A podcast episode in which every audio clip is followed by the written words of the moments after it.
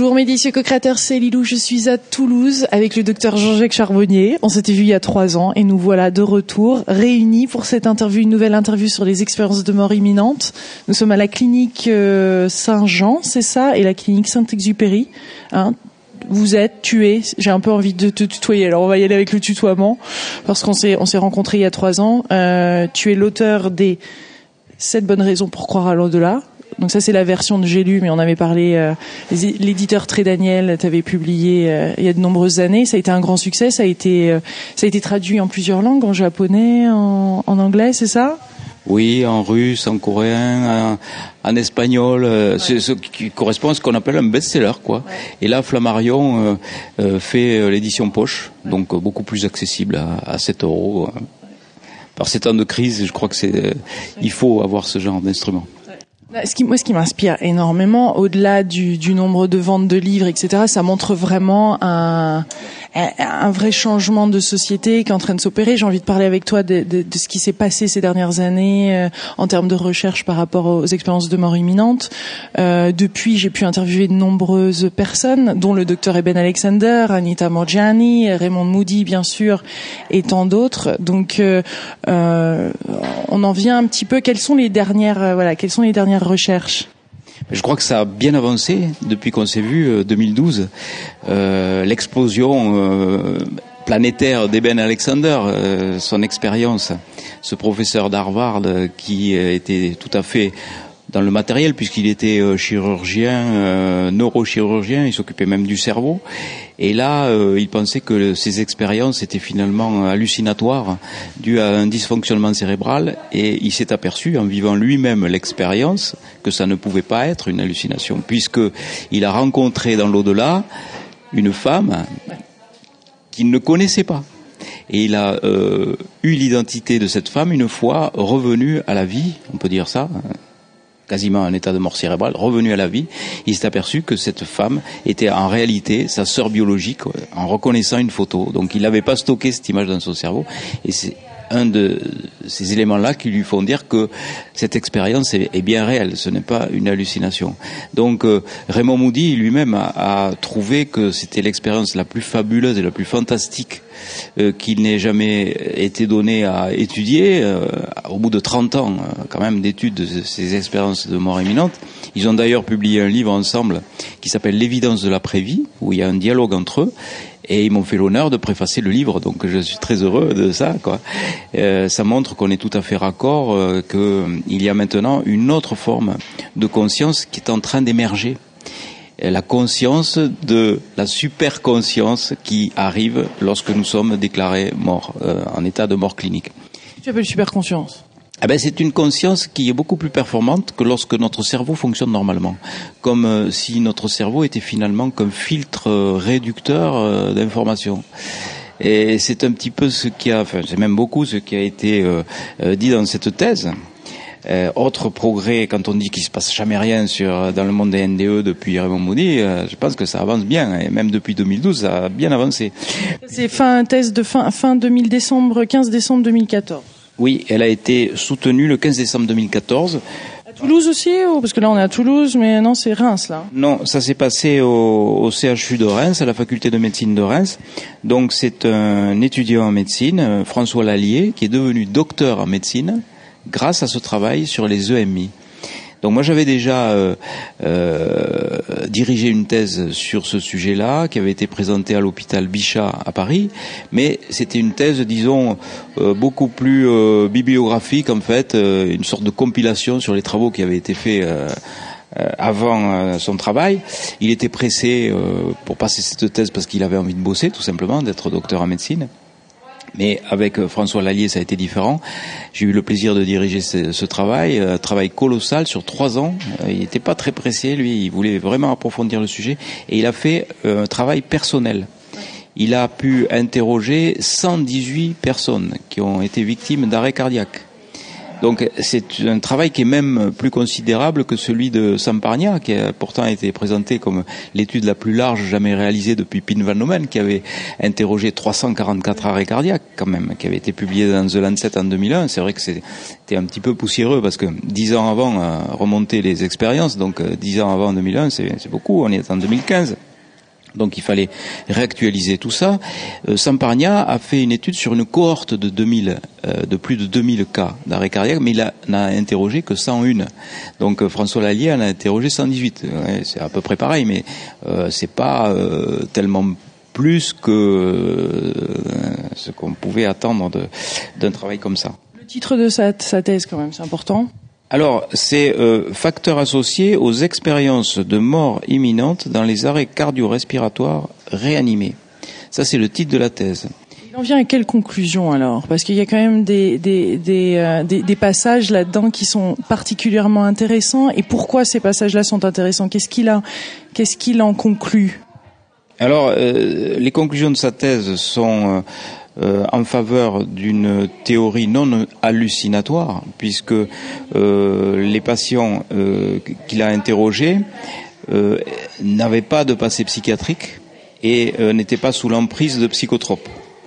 Donc il en a interrogé 19 qui avaient fait des arrêts cardiaques et qui avaient eu l'expérience 18 ou 19 parce que euh, il y en a un qui était un faux négatif, on va dire, parce que il a vécu cette expérience, il l'a raconté tout de suite à sa maman. Il a eu un infarctus à sa mère, il a raconté qu'il avait rencontré Jésus, son père décédé, etc. Mais il a ensuite aucun souvenir de cette expérience ni même l'avoir raconté à sa mère, si bien qu'on n'a pas pu l'inclure à l'étude, selon les critères de Grayson, il a zéro, mais euh, c'est un faux négatif, je pense. Donc on peut dire qu'il en a eu 19 cas euh, sur 118. Donc c'est quand même assez considérable. Et euh, dans ses conclusions, il y a quelque chose qui me fait beaucoup plaisir, parce qu'à ma connaissance, c'est la première fois que dans une thèse de doctorat en médecine, dans un document officiel de médecine, on parle à la fois d'expérience de mort provisoire, et à la fois de conscience intuitive extra-neuronale, une conscience qui serait beaucoup plus performante. En dehors de notre cerveau. Qui serait située en dehors de notre cerveau. Je vais, euh, je vais euh, lire le, le, le, passage qui est, qui est intéressant. Alors, il est écrit dans cette thèse qui a été quand même récompensée de façon maximale. Il n'y a pas eu, euh, euh, une récompense aussi élevée pour une thèse depuis bien longtemps. C'est ils ont eu une mention. Ça, ça marche comment les thèses? Mention maximale, c'est-à-dire mention très honorable, avec félicitations du jury. Elle fera l'objet d'une publication internationale. Donc c'est dire quand même l'importance. Et je suis très fier parce que il y a écrit dans cette thèse pour expliquer les expériences de mort provisoire, le docteur Charbonnier a émis l'hypothèse de l'existence d'une autre forme de conscience, la conscience intuitive. Cette dernière ne pourrait s'activer que lorsque notre puissance conscience analytique, reliée à nos cinq sens, diminue son influence, comme a fortiori dans les états pathologiques entraînant un dysfonctionnement cérébral. Cette théorie rejoint la position de certains auteurs, connaît Pin Van Omen, avançant que les expériences de mort provisoire prouvent l'origine extracérébrale de la conscience. Pour eux, le cerveau agirait comme un émetteur-récepteur d'une conscience extracorporelle. Et ça, euh, c'est désormais inscrit dans les chromosomes de la médecine française, puisque c'est une thèse de doctorat en médecine. Donc, quand on dit qu'il se passe jamais rien sur les expériences euh, de mort provisoire ou les NDE, euh, là, je suis pas tout à fait d'accord, parce que là, quand même, on a acté l'expérience de façon officielle dans un document de médecine. Et dans la conclusion, euh, il y a aussi quelque chose qui me fait bien plaisir parce qu'il y a écrit, même si la théorie d'une conscience extracérébrale reste difficile à concevoir sur le plan médical, elle n'est pas irrationnelle sur le plan scientifique. Bien qu'incomplète, la physique quantique est pour le moment la discipline permettant le mieux de comprendre cette approche non matérialiste. Il parle de non matérialisme dans une thèse de doctorat en médecine. La théorie d'une conscience extracérébrale permettrait d'ailleurs d'expliquer la survenue des expériences de mort provisoire chez les sujets sains, sans aucune pathologie, médicaments ou même facteurs déclenchants, mettant en jeu le pronostic vital. Pour le moment, elle est aussi la seule théorie permettant d'expliquer les expériences de mort imminente partagées Hors contexte d'EMI, l'interaction à distance entre deux cerveaux d'individus semble déjà prouvée scientifiquement à plusieurs reprises. Donc là aussi, c'est la conclusion d'une thèse qui a reçu la récompense maximale. Donc euh, quand même, euh, ça a été lu et relu et euh, même analysé ce, ce, texte. Donc voilà, je pense que c'est un gros progrès cette thèse. Est-ce qu'ensuite ça passe à d'autres après Reims ça, va où? Ça va dans les mains de qui? Est-ce que ça en reste là? Ou comment vraiment faire que ça s'implante ou que ça soit pas vulgarisé, mais que ça soit quand même, ça y est, qu'il y ait vraiment des vraies choses qui, se mettent en place? Ben là, euh, déjà, elle va faire l'objet d'une publication internationale. Elle a fait l'objet d'une publication déjà dans la Société française d'anesthésie réanimation, ce qui est pas rien, à Bruxelles, euh, donc avec un petit résumé euh, en anglais. Euh, et puis là, ça va partir quand même un petit peu partout. On va quand même secouer le cocotier. Hein On avait commencé comme ça la, notre interview de 2012. Je crois que depuis, ça a bien secoué. Il y a quelques noix de coco qui tombent au passage, mais bon, c'est pas grave, hein, c'est comme ça. L'arbre grandit, voilà. Et ça, c'est bien quand même. Ça, c'est une bonne chose. Et c'est pour ça que j'ai eu envie aussi euh, d'écrire ce livre, puisque on s'était quitté. Euh, je commençais sa rédaction. Les trois clés pour vaincre les pires épreuves de la vie. Oui, ça, j'avais ça. Mais euh, avant d'en parler de ce livre qui a, qui a fait la suite de cette raison de de croire en l'au-delà.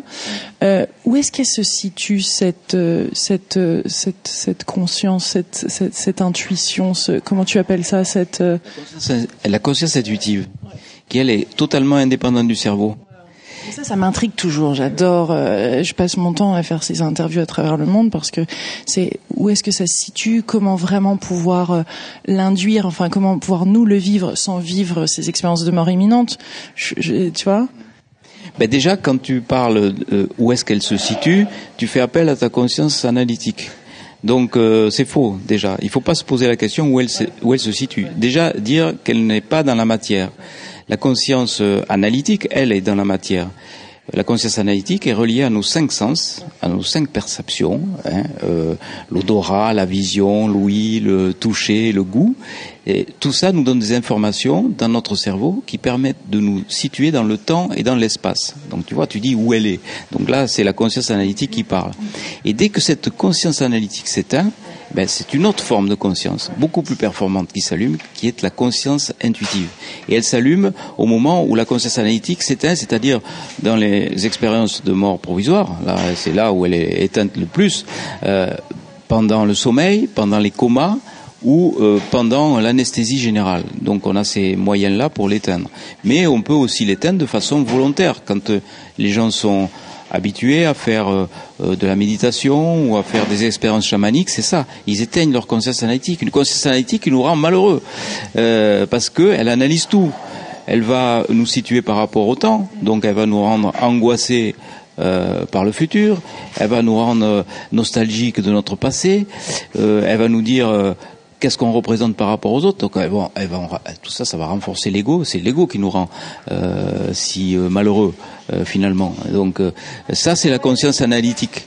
Et cette conscience analytique, elle s'éteint euh, dans ces circonstances-là. Et, et, là, on a la possibilité d'avoir la conscience intuitive qui est à fond reliée à toutes nos perceptions extrasensorielles, c'est-à-dire la prémonition, l'intuition, la médiumnité, euh, tout ce qui est du domaine de la création artistique, tout ça.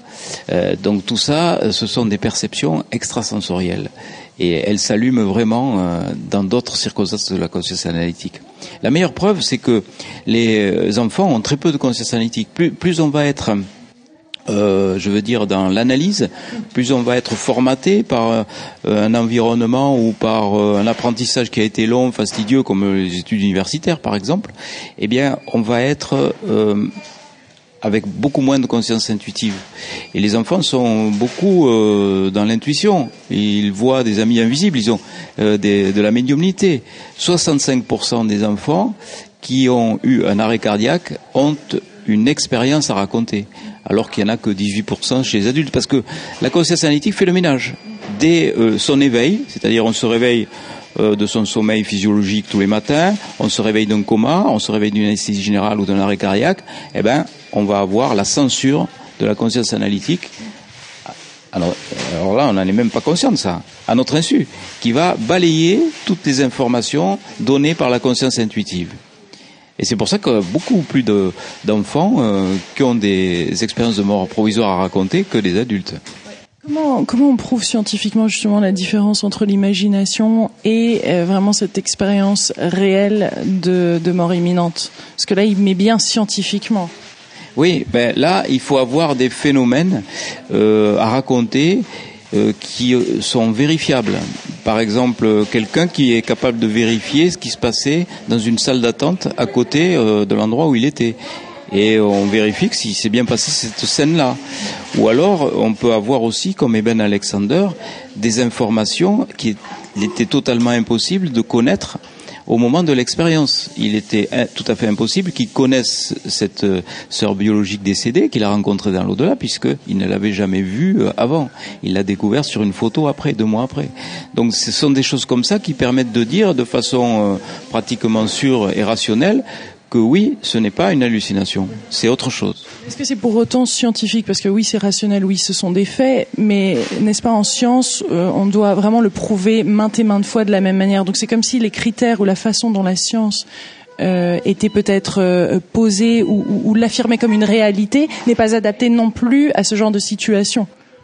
Il faut parler d'une autre science parce que la science matérialiste est dépassée. la science telle qu'on la conçoit ici, c'est que pour quelque chose soit réel, il faut que ça soit mesurable et reproductible. Alors déjà, c'est absurde parce qu'il y a des choses qui ne sont ni mesurables ni reproductibles. On ne pourra jamais mesurer l'univers, par exemple, et on ne pourra jamais le reproduire. Le Big Bang, on ne pourra jamais le reproduire. Donc euh, euh, nier l'existence de l'univers, euh, ça serait quand même un peu fou. Euh, L'amour, c'est pareil, l'empathie, c'est pareil. Tout ça, ça peut pas se mesurer, ça peut pas se reproduire comme ça à volonté. Donc il y a des choses qui sont dépassées par les outils de nos sciences actuelles. C'est pour ça qu'il faut aller vers une autre science qui est beaucoup plus large et qui euh, permet d'englober tous ces phénomènes.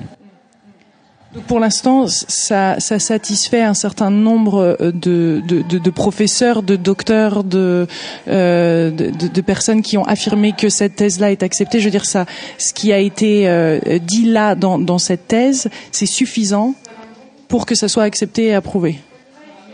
Euh, si une thèse qui a reçu la, la mention maximale euh, est contestée, euh, là, euh, bon, on aurait du souci à se faire. Ça veut dire que les thèses de doctorat en médecine n'ont plus l'autorité qui est la leur quelqu'un est quand même devenu docteur en médecine grâce à cette thèse quand même et qui a été euh, récompensé comme ça.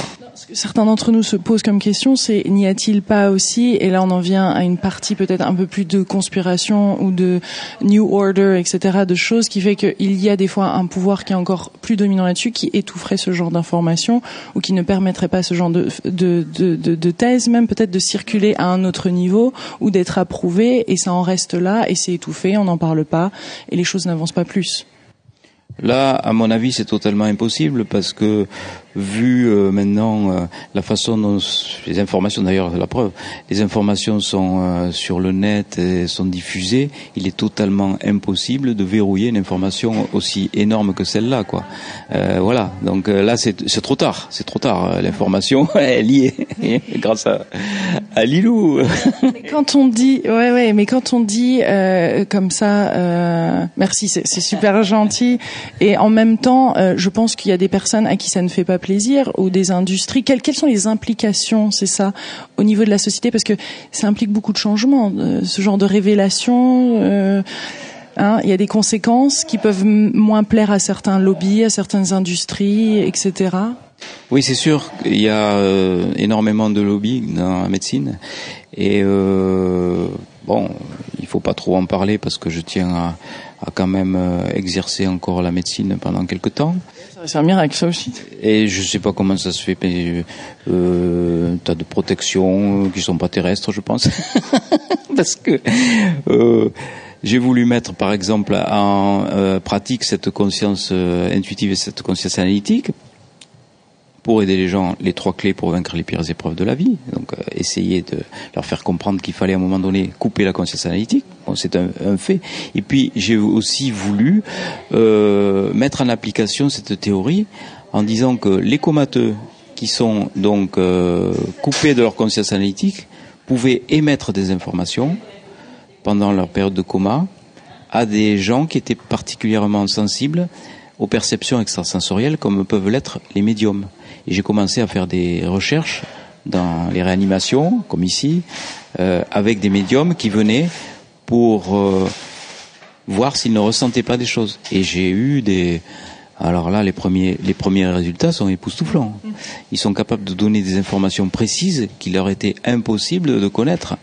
Pas, connaissant pas le dossier du patient, ils peuvent donner donc des informations sur les ressentis du patient, sur son état d'esprit alors qu'il est dans le coma. Donc, euh, par exemple, euh, j'ai parlé de ça un petit peu. Donc, tout de suite, il y a eu un article sur euh, un magazine qui est distribué en, en kiosque. Il avait fait un gros, gros article de deux Inexploré, non? Inexploré. Oui. Il y avait écrit. C'est important de les mentionner. Ah, Très bon travail. Il faut un, un, travail, ben voilà, un travail de précurseur, de d'investigateur, un travail de journaliste. C'est normal. Et ils avaient titré un médium à l'hôpital.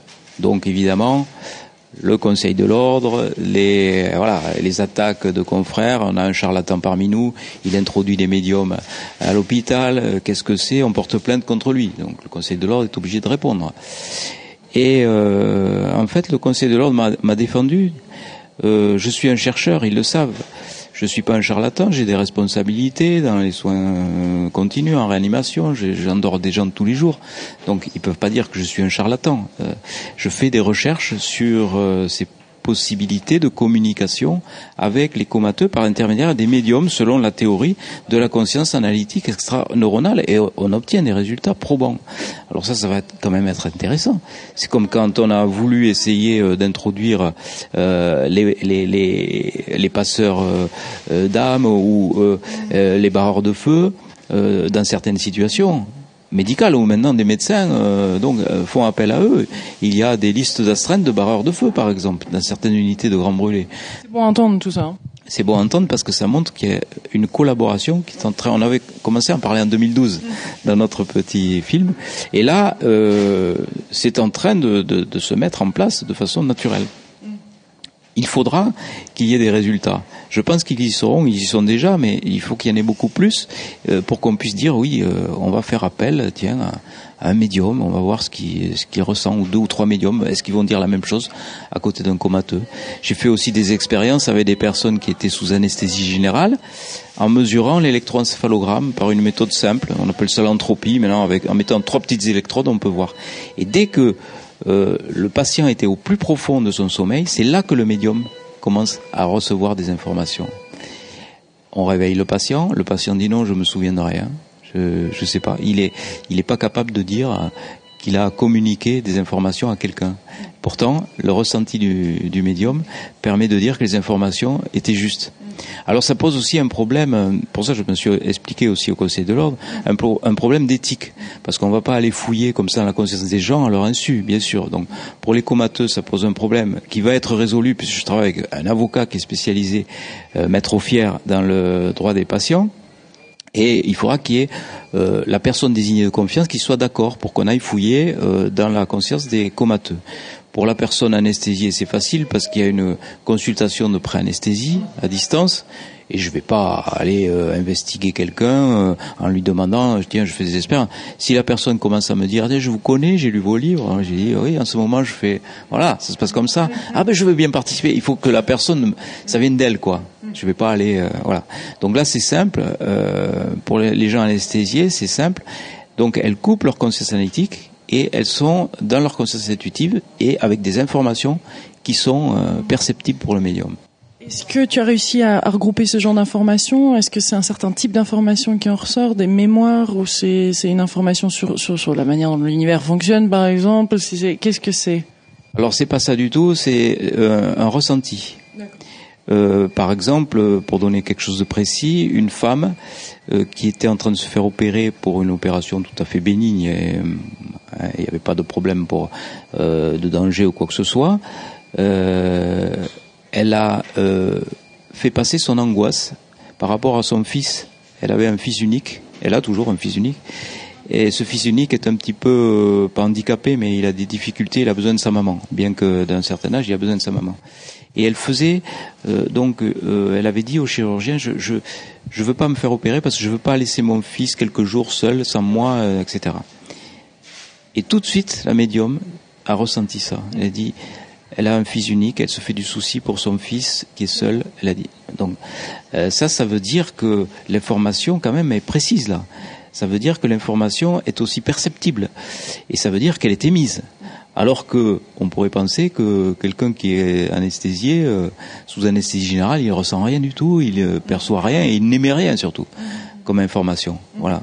Et, si on peut avoir la même chose pour les comateux, ça serait formidable. C'est ça, parce que là, il y aurait peut-être l'information justement comme euh, bien au-delà de ça qu'on pourrait, à laquelle on pourrait accéder. Mm, oui, parce que c'est très frustrant pour nous, très frustrant de se dire que ressent-il a-t-il envie de quelque chose de particulier Que veut-il dire à l'entourage euh, Qu'est-ce qu'on est en train de vivre sur un autre plan Qu'est-ce qu'il est en train de vivre sur un autre plan Comme Oriane, euh, cette comateuse, euh, ou c'est plutôt, elle n'était pas en coma, elle était en, état post-relationnel, c'est-à-dire qu'elle ne pouvait pas du tout euh, euh, communiquer à l'extérieur, mis à part le regard, et euh, elle a pu dire aux autres que elle avait envie de continuer à vivre. Et nous, on la juge, on juge sa vie, mais on peut pas juger la vie d'un autre. Elle avait, elle, avait envie de, de, vivre pour aider ses enfants. Alors, elle aidait ses enfants, selon elle, par télépathie par la prière. Elle priait pour eux et, et, selon elle, ça les aidait beaucoup. Voilà. Et elle voulait surtout pas partir. Donc, alors qui veut partir, qui veut rester, par exemple, c'est intéressant. C'est intéressant à savoir. J'ai envie de te poser une petite question sur euh, sur euh, comment on appelle ça, cet état de euh, des personnes qui sont euh, non verbales. Je viens d'en interviewer un. Euh, ceux qui sont qui ne sont plus présents, ils ne peuvent même plus communiquer. Euh... Une syndrome, ça s'appelle ou euh, en, état aussi relationnel, c'est-à-dire qu'ils ne peuvent pas euh, communiquer autre, autrement qu'en bougeant les yeux. Ou... Même depuis la naissance, c'est-à-dire que j'ai interviewé cette femme. Le mot est complètement euh, euh, mais, mais ils ont cette conscience, c'est-à-dire c'est, c'est des, c'est des personnes qui, qui ne peuvent pas peut-être communiquer ou ne communiquent pas comme nous, mais qui ont cette, euh, ce, cette présence, ce, cette connexion à quelque chose de beaucoup plus grand, qui est presque plus évident. Et pour notre société, ils n'apparaissent pas comme des personnes intelligentes entre guillemets ou qui ne sont pas capables de se débrouiller par elles-mêmes. C'est-à-dire que, comme on en parlait tout à l'heure, une fois que ces sens, certains sens sont, sont, ne sont plus là, on a accès à autre chose. Ouais. On a accès à une autre dimension qui nous échappe complètement. Une dimension euh, qui, pour nous, euh, n'est pas accessible. Donc on se dit, euh, à, quoi bon À quoi bon Alors que il y a autre chose qui se passe. Et dans ce livre, alors, les, les trois clés pour vaincre les pires épreuves de la vie, ouais. tu parles de quoi? Existe-t-il vraiment des clés pour vaincre les pires épreuves de la vie? La disparition Ben oui, je, je pense que oui. Donc je prend euh, les différentes euh, épreuves de la vie, à commencer par la perte d'un être cher, je crois que c'est l'épreuve la plus terrible, jusqu'à la perte de son boulot. Euh, je sais que tu as écrit un bouquin aussi dessus, je, suis heureuse, tu as dit, ou je sais pas quoi. Et ça me plaît. Et ça me plaît, voilà. et c'est tout à fait ça.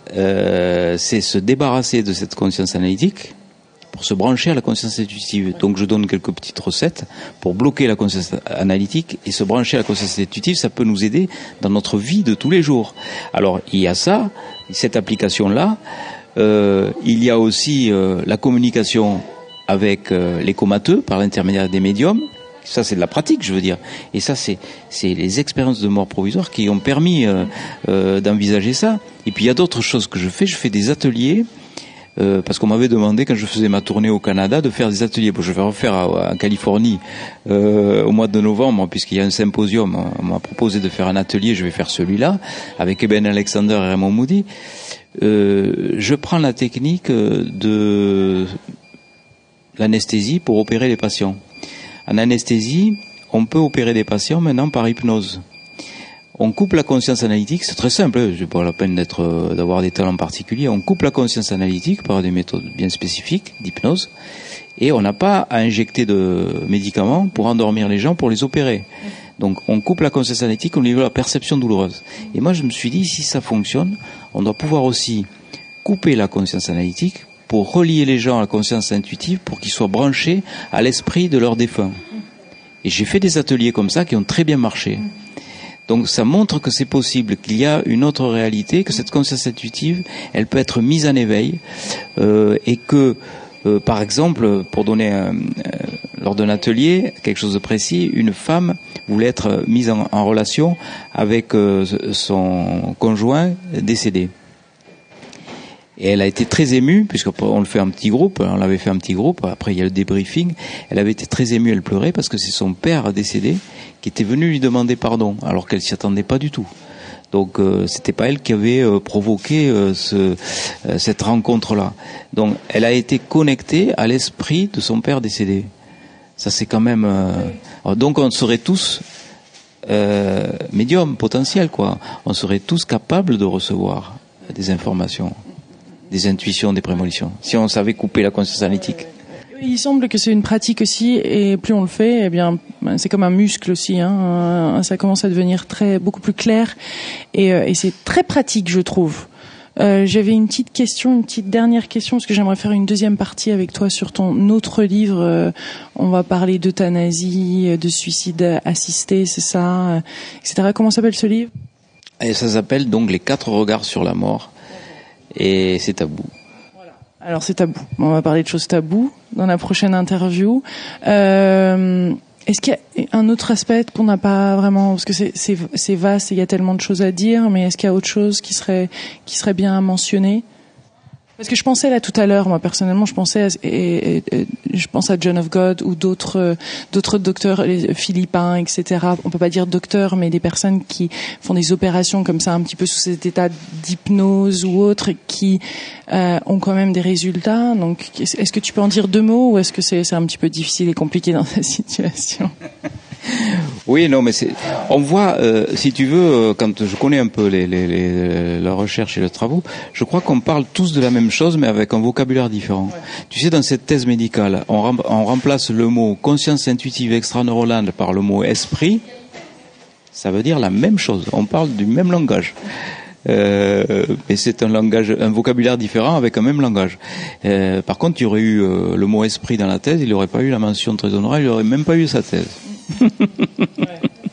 Donc euh, oui, on est tous connectés dans la même réalité et, tout le monde va dans cette direction-là, quoi. Actuellement, on a l'impression, on a l'impression que ça va, euh, ça va bien rapidement dans cette direction-là. Mais pour le coup, euh, des situations très miraculeuses, l'auto-guérison, ça ouvre de nombreuses portes. Et là, on parle sans anesthésie, ce genre de situation. Donc là, on n'a même plus besoin de Jean-Jacques. Où est-ce que où est-ce que Jean-Jacques va? Oui, oui, oui, mais tant mieux, parce que je ferai autre chose. Ça sera pas plus mal. Hein. en tout cas, merci de cette interview. Merci Jean-Jacques. Merci Lilou. À bientôt bientôt et gros gros bisous à vous tous. Hein. Le dernier livre, c'est celui-là, enfin pas le dernier, mais un des deux autres qui sont nés entre temps.